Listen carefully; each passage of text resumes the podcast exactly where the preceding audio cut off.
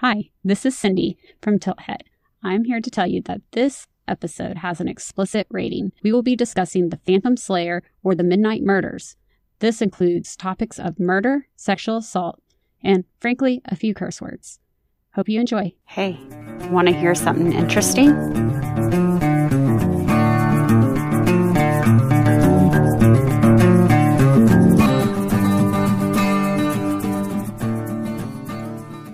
Welcome to Tilthead, the podcast of history, the weird kind, paranormal, and true crime. I am Cindy, and today I am introducing Mary, our true crime enthusiast and leader in this area. Heather will be back on our next paranormal episode. So, Mary, tell us a bit about yourself. I am a mom of two young children. I have known Cindy for a considerable amount of time. I love true crime. I love hanging out with my dogs and I love hanging out with my hubby. It is true. Mary and I have been friends since elementary school. So those people who say that, oh, you won't keep in contact with your kindergarten friends. Eventually you just have to because you, I know too much about you. You know too much about me. I mean, at this point, yes. We're going to actually cover a case today that takes place in Texarkana, Texas. Uh, as Heather and I said in other episodes, will come out eventually. We're trying to make two per month, one true crime and one paranormal. We are covering Texas area right now because Texas is so weird and fun. Why not start here? We're starting in a small town of Texarkana in the 1950 time frame. I was going to introduce you a little bit to Texarkana, having been there a couple of times. Texarkana is a town that's shared between two states, Arkansas and Texas. They have like one part is Texarkana, Arkansas, and one part's Texarkana, Texas. It's about an hour away from Dallas, and you get to drive up all these back country roads. It's a beautiful drive. In the 1950s, Texas didn't really have much going on for it. But in Texarkana, they had railroad, which means they had a population, they had the cotton trade, they had all that going on.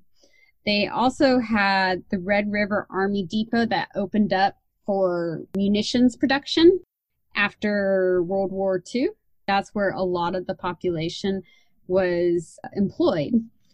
Yes. But in the 1950s, all of Texas was under the seven year drought. Have you heard about the seven year drought, Mary? That might explain a lot. The killings happened in 1946. Oh, okay. I think it goes into the 50s, but it, the, oh, I'm sure they investigated it to then too.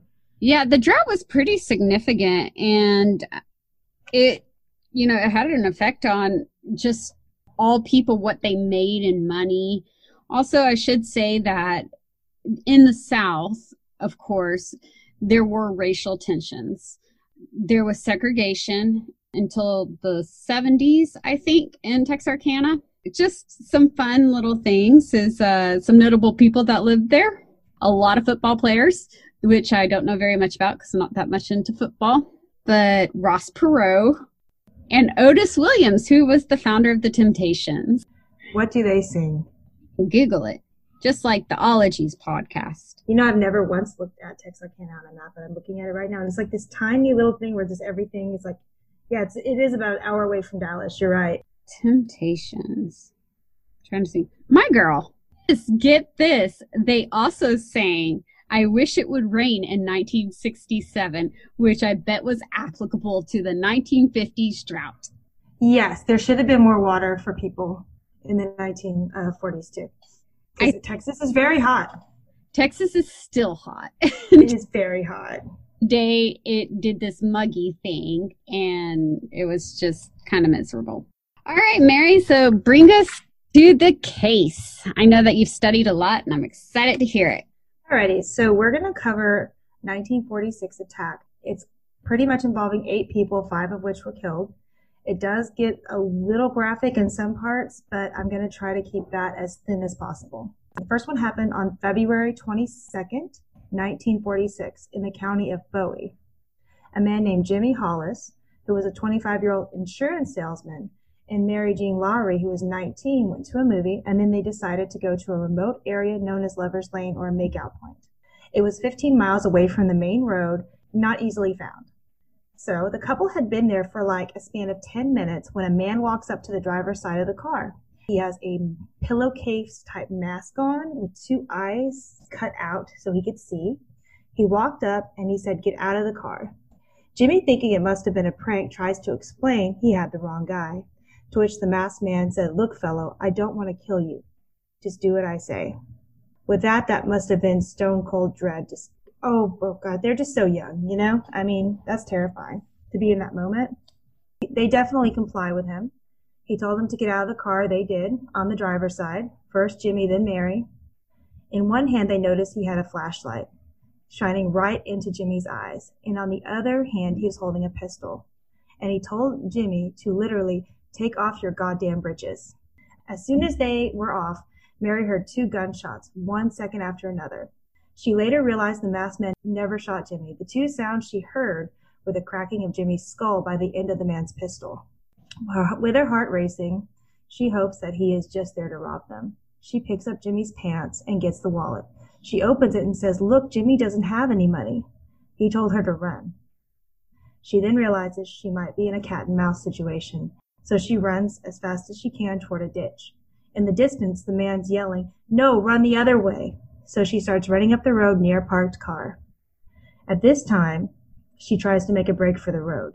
She does spot a car driving by, but she is just, she's not seen. They don't see her, so they just drive past. Again, it was just the two of them. He knocked her over the head with a blunt object, and then he violated her sexually with his pistol. While this was going on, Jimmy had thankfully been able to come to and had this time ran to the main road and flagged down a car. The driver, shocked, taken off guard, said he was not allowed in their car, but they did drive to the nearest phone, which was a funeral home, and they called the cops. After the assault was done, Mary ran to the nearest house and managed to awake the sleeping residents. The physical recoveries were not too serious for Mary. She was in the hospital for about two days. Then for Jimmy, he was in the hospital for about three or four days. There's a follow up story I'll tell you afterwards about that. But anyway, so the police officers go. So, real quick. So, this was the first of the midnight murders or the Phantom Slayer. But whenever I had read the story, I had heard something like, I don't know if it was this particular case, but Mary had run to the road. He had acted like someone that she could ask for help, and then she had realized it was him again, which is horrid. That could have happened when she turned around. She could have seen him, but this was literally a car that just drove right by her. Oh, that's. And then he was behind her. But he was, he did talk in a way that was crazy. He did. She made a comment once that she said she could feel the insanity off his voice. Like the way he could change his voices, he was extremely animated.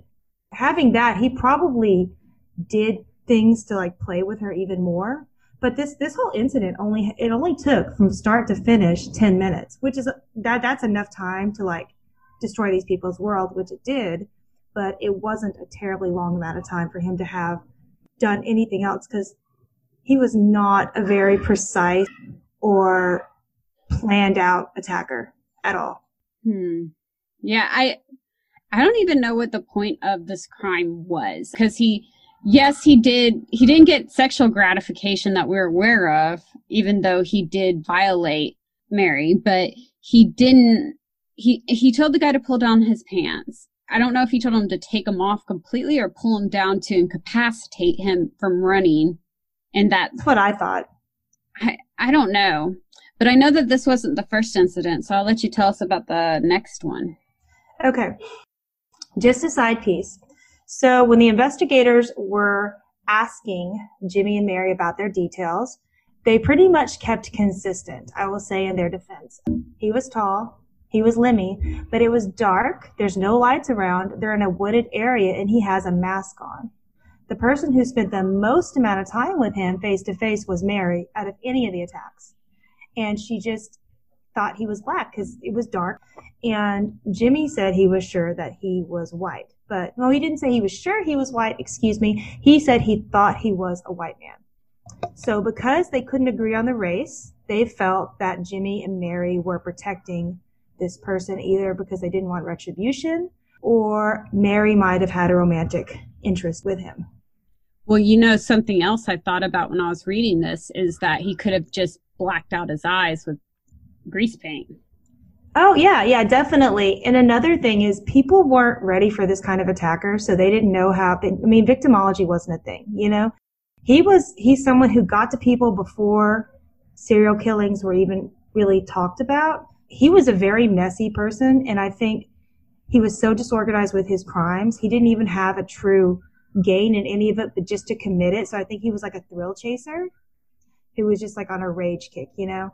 They don't believe he was in the army, like a lot of them were coming from World War II, because he didn't have any distinct markings of someone who knew how to like hunt, tie up people or anything. He just kind of chased people with guns, which is not something someone who would be an organized criminal would do. I wonder if they thought he was younger, like a terrorizer. Yeah, that that's entirely possible. I mean, these were really physical events. So now I'm going to move on to one thing I want to say real quick. There's a lot of there's, you know, these are couples and there's a few with big age differences. Mary was 19 and Jimmy was 25. You're going to hear that a lot throughout this. Back then, that's not uncommon. I mean, Mary was already divorced. She got married when she was 16. So people just grew up pretty fast at that point. We are recording. That's right. We we did not stop. This this is fluid. I think it's the ADD. The Adderall has definitely worn off at this point. My Adderall goes by 5 p.m. And then I have my hard seltzer for the day, which today is lime. It says natural lime. This tastes like Kool-Aid lime. It is not natural. So tell me about the second murders. Okay. Again, I don't know if I said it before, but this is another weekend, as was before. This is the events that involve Richard Griffin and Polly Ann Moore. Richard Griffin was 29 and, like many others, had just come back from World War II. He was working as a carpenter. And Polly Ann Moore, she's the one who worked at that one place you were talking about and rented her room from her aunt. She also was married and once divorced, and now she lives with her aunt away from her family and renting a room from her. So everyone just grew up quick then. On March 23rd, they went out on a double date. That was the last time they were ever seen alive. Then on March 24th, the man driving down the road spotted what he assumed was an abandoned car. But when he got close enough to look in, he saw two people in the car asleep. Surely he thought they were asleep. So he turns around and comes back again, but he sees, when he looks in closer, the woman is covered in blood and sprawled out against the back seat, and the man has his pants kind of open with his pockets turned out, and he's slumped over like he was sitting up and probably shot at the side after maybe showing he didn't have money or maybe the man took the money from the victim's pocket. There were signs that she was actually maybe sexually assaulted outside the car because there was a blanket found with blood. However, today they, you know, modern investigation, they don't think she was actually assaulted sexually, but they do think it's probable she was killed outside the car and put back in there and displayed, which is the first of two people who this person displays once he kills. The police at this point sense the impending danger of their communities and they do place a $500 reward. In a town like Texarkana, it should not be surprising that it generated about 100 false leads and nothing more. No autopsy has been recorded to this day. I don't know what their capabilities were with autopsies back then. I also think I think this guy was not very thorough or careful I think this was a time when people were genuinely kind of innocent of this and minds like this and like maniacs. I don't know if they, I think they just weren't prepared. I think they just were not prepared. I know that some of the more famous, like paranormal cases and some of the more famous murders back in the day didn't actually have autopsies or reasons listed on their death certificates. Not not even all of them had death certificates. It just yeah depended on the county's capabilities, I think. Yeah. Yeah, no, you, no, you're absolutely right. It really did. And they did try to put out a $500 reward, which is a lot of money back then. I mean, I don't know exactly how much, but that's, I mean, back then that's a big change. So they were trying to put the urgency out there. Now, he wasn't known as the Phantom Slayer yet, and he wasn't called a serial killer yet. Now we go to another weekend a few weeks later, April 13th, 1946. A young girl named Betty Jo Booker had just finished playing a gig with her band at a club. She was in a high school band, by the way. It was late, around 1:30 a.m., and her friend Paul Martin, age 17, agreed to pick her up afterwards. The pair were seen getting into a car, and we know how the rest of this goes. They never returned to their homes. Next day, a family comes across a body of a young man. He had been shot in the nose, twice in the ribs, the right of his hand, and in the back of his neck. There was more blood just a short distance away from him. Paul Martin had been found. Next, of course, there was the search for Betty Jo Booker's body, but she was harder to find. The Boyd family came across the girl's body finally, fully clothed around 11:30 a.m. She was positioned against the tree with her hands in her pocket. The band leader said that she should have had a saxophone, but that wasn't found for some time later. She was not seen to have been sexually assaulted. She, of course, was shot once in the chest and in the face. That was his style. The officer also had even more terrifying discovery. The same .32 pistol was used to take the lives of their other last victims, which meant now this is a serial killer. He had picked a good place to do this. Multi counties and no one had experience with this kind of criminal mind before. The car that he was driving, the car he was driving was found three miles away from Betty Jo's body at a park, and the keys were left inside. Upon examining their bodies, the investigators both confirmed that they put up one hell of a fight. Now enter more help from the community. The local police, counties, all united, and not only did they do that, the FBI and the Texas Rangers came to help. The reward was now increased to $1,700, which was an incredible sum for the late 1940s. Of course, a rumor mill, however uninformed it was, started spreading their own opinions on what happened, even saying that he had already been caught. The captain of the Texas Rangers and someone who had been working personally on the scene thought it essential to actually make a public announcement to dispel the rumors. He pretty much said on a meeting recorded, if we catch him, we will let you know. Do not believe rumors that are not substantiated. Do not blame innocent people. And do you think that stopped them? I'm going to go with the Texas uh, solution of shoot anything that moves on your land. Amen. Yeah, he pretty much advised everyone to oil up their guns, keep them from the kids, and don't blame innocent people, but you shoot whoever comes to your property at night. And guess what? The amount of Dobermans, they became a hot commodity. I've read that certain serial killers did not attack homes with animals. Ooh. Yeah, I found that odd. I was like, what? Spencer's not going to do shit. Well, I will let you know that uh, in addition to our home alarm system, we have a secondary home alarm system and a land shark here. Yes, you do have a land shark. the Chihuahua. Yeah, don't mess with them, man. That's a whole other podcast. All right. So, of course, the gossips continued. They even accused a priest of turning in his own son. A lot of lives just got turned upside down. Everyone's in fear. Guns are selling out. I mean, you can imagine. I mean, this is just like a horror film they're living in. So then a couple of weeks go by, and again, we're on a weekend and we're in the evening. When the isolated ranch home of Virgil and Katie Starks. They were a middle aged couple and pretty much wanted to call it a day. Virgil was sitting in his recliner with a, he- a heating pad and listening to his favorite TV program. Katie was in bed and heard someone walking through the backyard. She calls across the house to ask Virgil to turn down the radio so she can hear better. And then the next thing she heard was the sound of breaking glass. She went to see what happened. Virgil seemed to have sat up and then fell right back down. Walking closer to him, she realized he was shot and blood was running down his body. I can only imagine what she was feeling. But she turned to the phone and started dialing the police's phone number. She goes to the window and looks out as she's dialing the number. And that's when the fire, that's when the bullets came. The first shot entered the right side of her face and exited through the left of her ear. Then the second shot went just below her mouth that made her jaw break open and teeth started falling to the floor. She could not see clearly because now blood was pouring down her face. So again, she could not see the killer.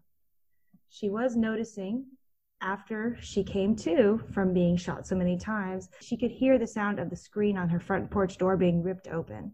So with that, whatever strength she had, she mustered. She ran across through the house, out into the front road, and she ran to her sister's house. But then she realized they were not home. So she ran 50 yards to a man named Prater's house. And then the last thing she could possibly say was, Virgil is dead. And then she collapsed to the ground. A local family took her to the hospital, and amazingly, she did not die. She didn't even go into shock from her wounds, and her heart rate remained normal. That's pretty amazing. That is really amazing. I mean, hit at a time in American life Serial killers were not really a known thing. And, you know, it takes a lot of understanding to like think of the victimology. Now, a rifle was used in this crime, but if you move that away, the MO is almost the same. You know, it is three weeks later, and Matt and, and people who are serial killers have a lot of things to kill people with. They usually buy them for they use them. I yeah, and there there is also considered progression. I kind of when I read this portion, I didn't think it was related because you have a 32 Colt, I think is what was used Yeah. in other crimes, and this was a 22 caliber rifle.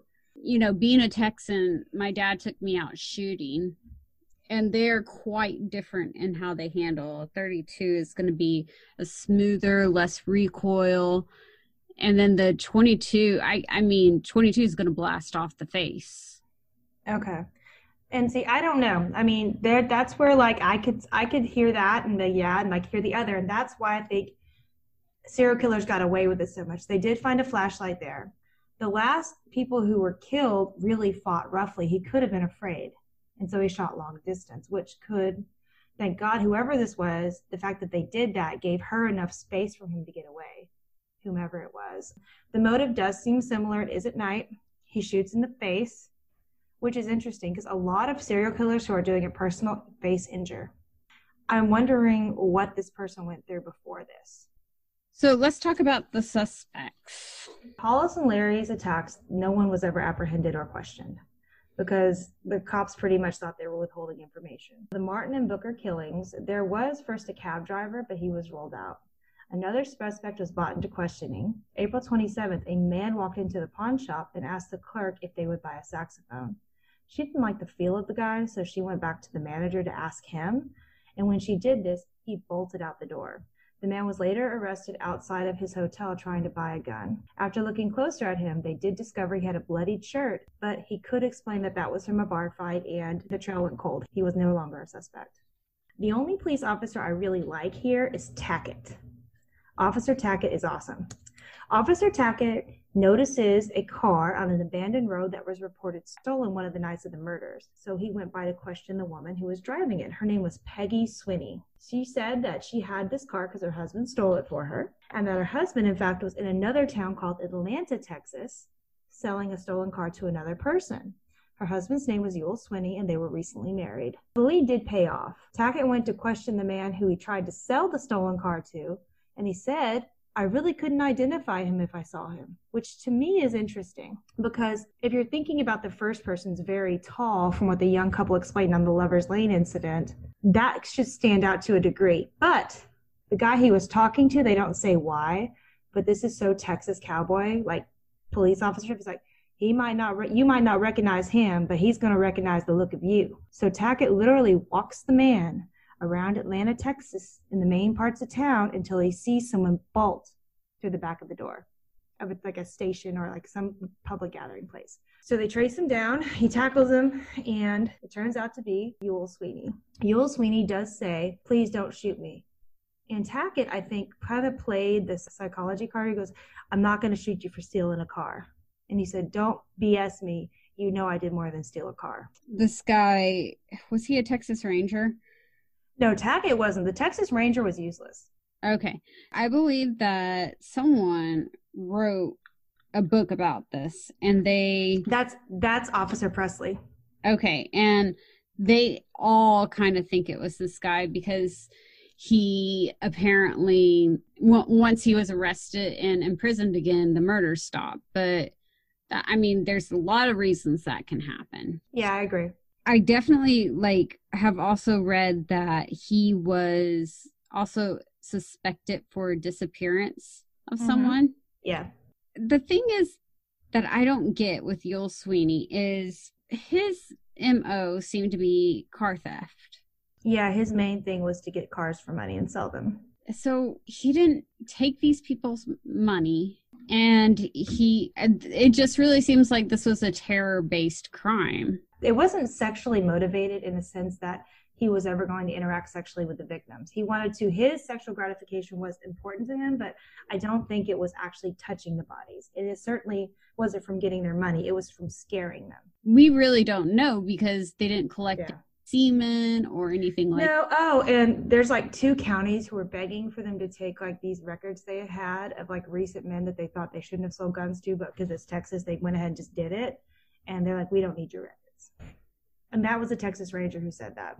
let's be honest, in Texas, it's not that hard to get a gun even outside of the stores because one, you can go down to your local Walmart and buy one. Yippee-ki-yay. And then two, you can always buy one from someone who's a gun collector and they're just like, oh yeah, this was one of my cheaper guns. I'm not really into it anymore. You take this and go forth with your life, young sir. Yeah, I mean, they're like, everyone should have a gun. And maybe I believe that everyone should have had a rifle probably back in Um, the at this point, they did. They did. They took that advice very serious. They all had it. Back in the day when you had to shoot your rattlesnakes and there was no animal control. Oh, I know a gun. I'd shoot everything that moved out there. you know, I get it, but So there's a couple of reasons. Did you hear about like Peggy and like what she was saying to the cops? no. So tell me, what did she say? Peggy eventually gets blamed for finding that first car because they're like, okay, you have it, you must have stole it. And I do kind of agree with that. And she went to jail later because I think that's why she was so quick to name where Youell was. Because I think she thought maybe they'd be like, oh, this is just a woman with a stolen car on the night of a murder. She didn't know anything. But I mean, cops were smart enough to know typically the wife knew more than they wanted to say. So anyway, they got her on the car theft charge. She gave some details about the crime no one else would know. Honestly, I think a part of her was scared of Youell, but I think a part of her also wanted money. And I do think part of his crimes were terror, and I think a part of his were making money off stolen cars. Would it be so uncommon for a woman to have committed this crime because they were masked? She could have disguised her voice. The rifle, the rifle killing, I could see it in the animated speaking, but there are parts of it where looking at her pictures, she kind of looks not, she looks like she's not very strong. She's kind of this very pretty, well dressed woman. She, now, that doesn't mean she couldn't. They usually do it, but in my opinion, no, I don't think she did it. I think she was in it for the money. And she was just as guilty because she kept her mouth shut. I don't know that for sure who it was because it's just it doesn't really seem to have this huge No hard facts were ever tied down in this case. No but there was another suspect that i thought was interesting too which was the kid who wrote the suicide letter admitting to, That little boy, he's 19. yeah and as i mentioned like terror-based crimes where there's not really much direction except for the chaos that comes Yes. i kind of feel like that's something that a younger person would do Oh, he was 18. Yeah, I, I agree with that. He's actually one of the, he was one of the ones where, because we're talking, he's 18, he's not a kid, but I'm a mom.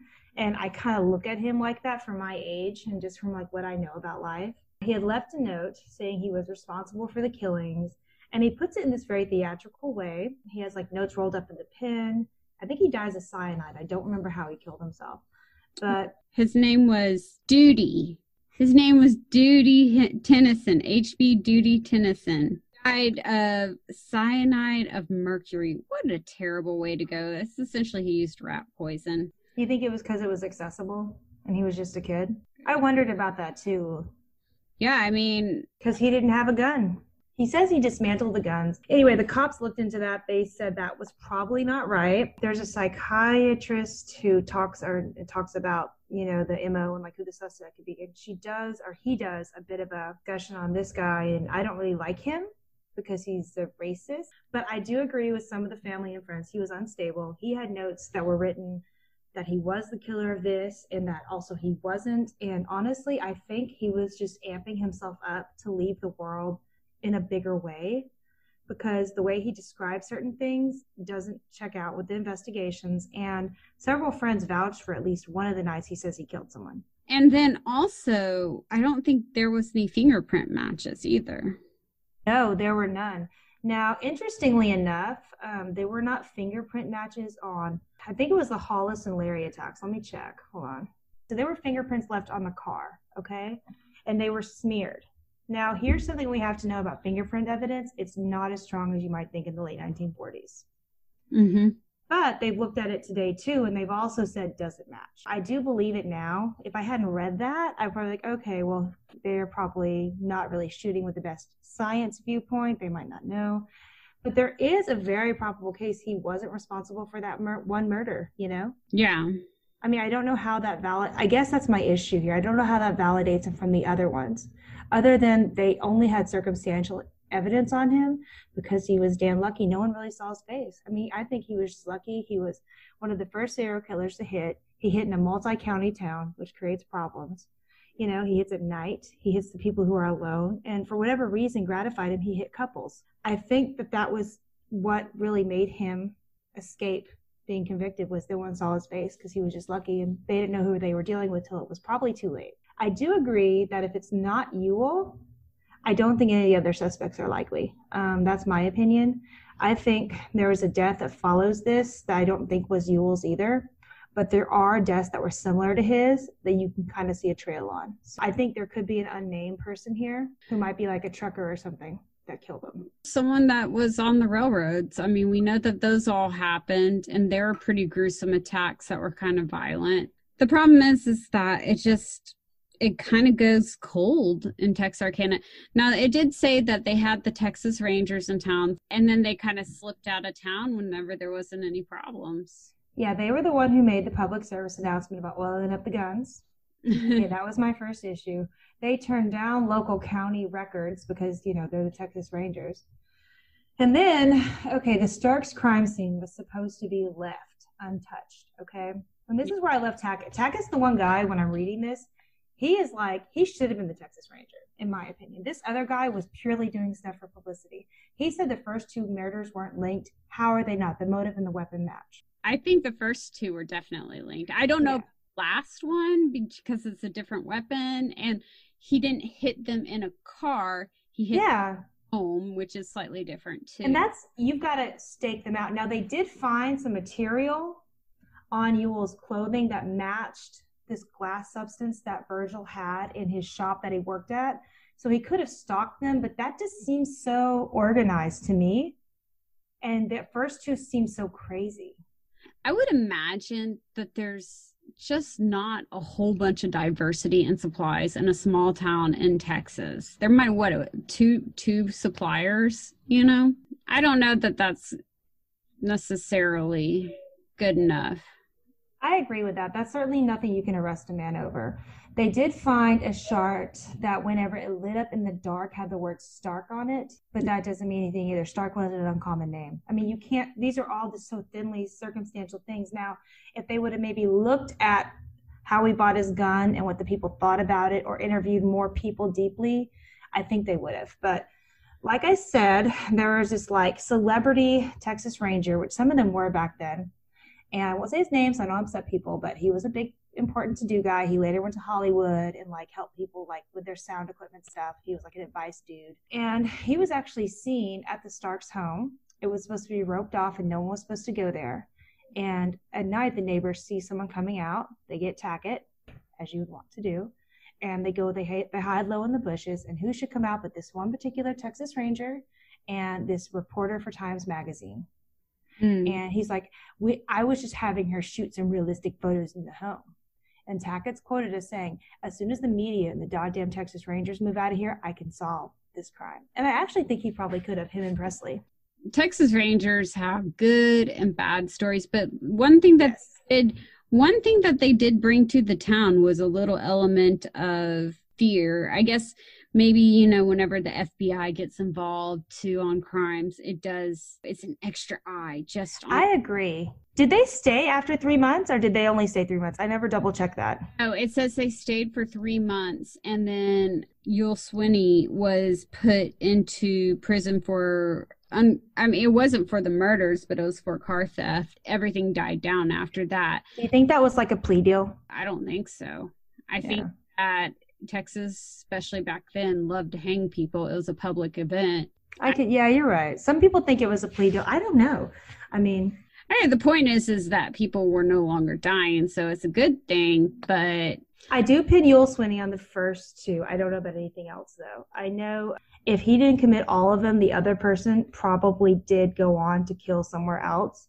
I think that it was such a small town and like the, the rumor reels were going, the Doberman pinschers were coming out and the guns and like the stylized Texas Rangers. I think he felt it was coming in too quick. And I think self preservation is a big thing for serial killers. So he took off. And then he could have died of, I don't know, dehydration. Texas is hot. Texas is... Yeah, Texas is very hot. don't have your Ozarka, man, you're going down. Whenever I went to Texarkana, it was kind of a weird city. It just felt like there was a huge disconnect between reality. Just the, not saying that the people weren't nice, but things didn't really jive in the way that I'm used to. For instance, I went into a building and there was about five people standing in front of an elevator and no one had pressed the button. So I naturally, first thing I think is, oh, the button must be broken. But then it might be related to Tackett. But then I was like, well, I'm going to hit it just in case because that's what I do when I want the elevator to come faster. So I hit it and it lit up and everyone just like appeared a little stunned. You're a voice of the generation of Texarkana. but they had other issues too. Like I went to the grocery store and they were like locking up grocery carts because people were stealing grocery carts. I'm like, this is weird, guys. This is this is weird. Grocery carts are metal. They get hot in the sunshine. Ah, Just take your plastic bags, people. Oh my goodness. It was it was ridiculous. I was like, I have no idea what's going on here. And then someone's like, they do a lot of meth here. But they always say that about small towns. There probably is a lot of meth there, Cindy. Just being honest. I, I swear, every time I go out to like some country sites, they're like, yeah, there's a lot of meth here.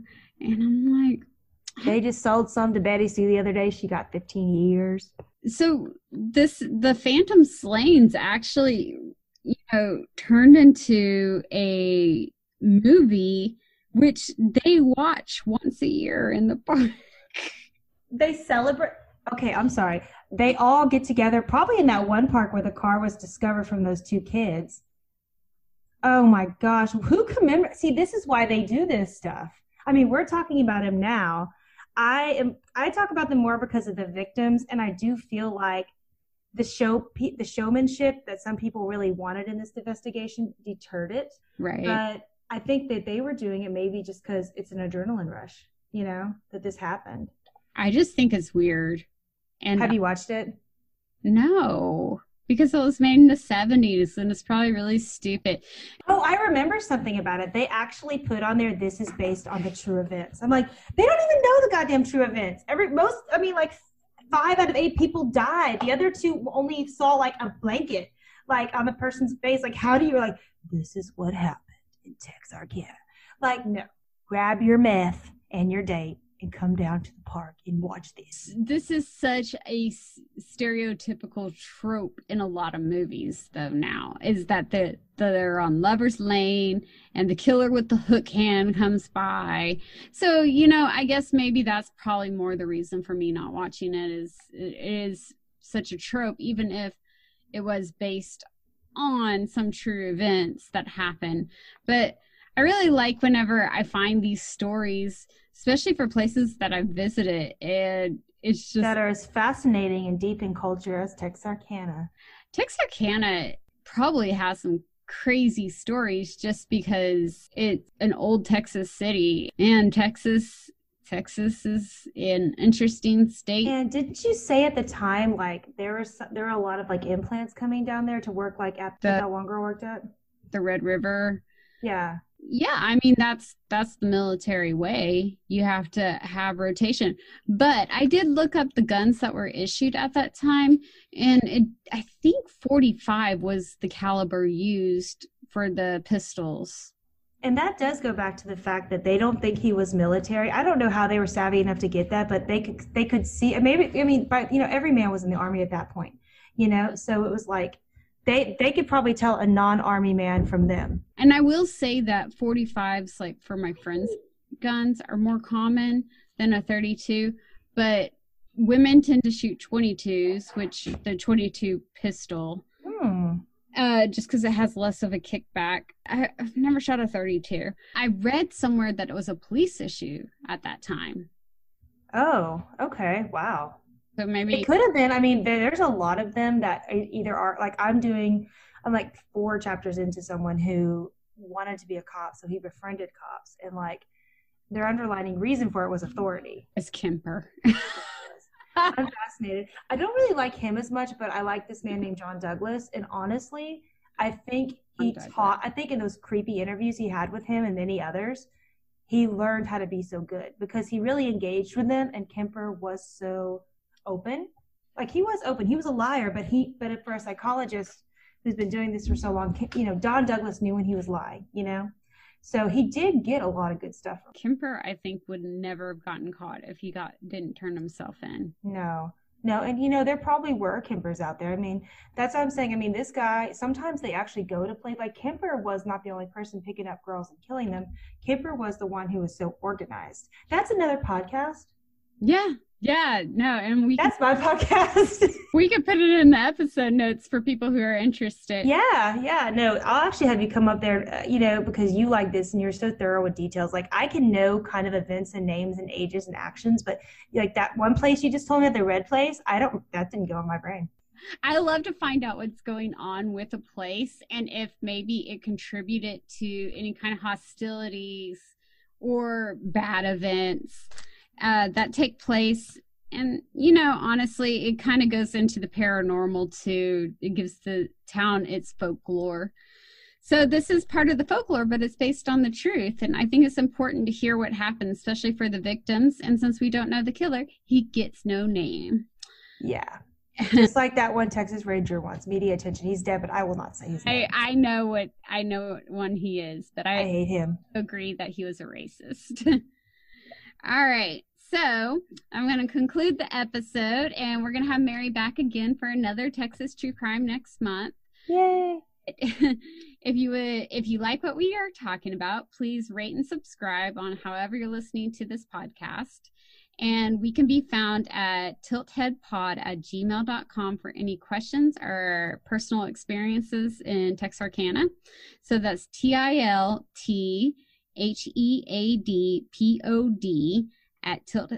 That's T I L T H E A D P O D at gmail.com and Tilt Head Pod on Instagram.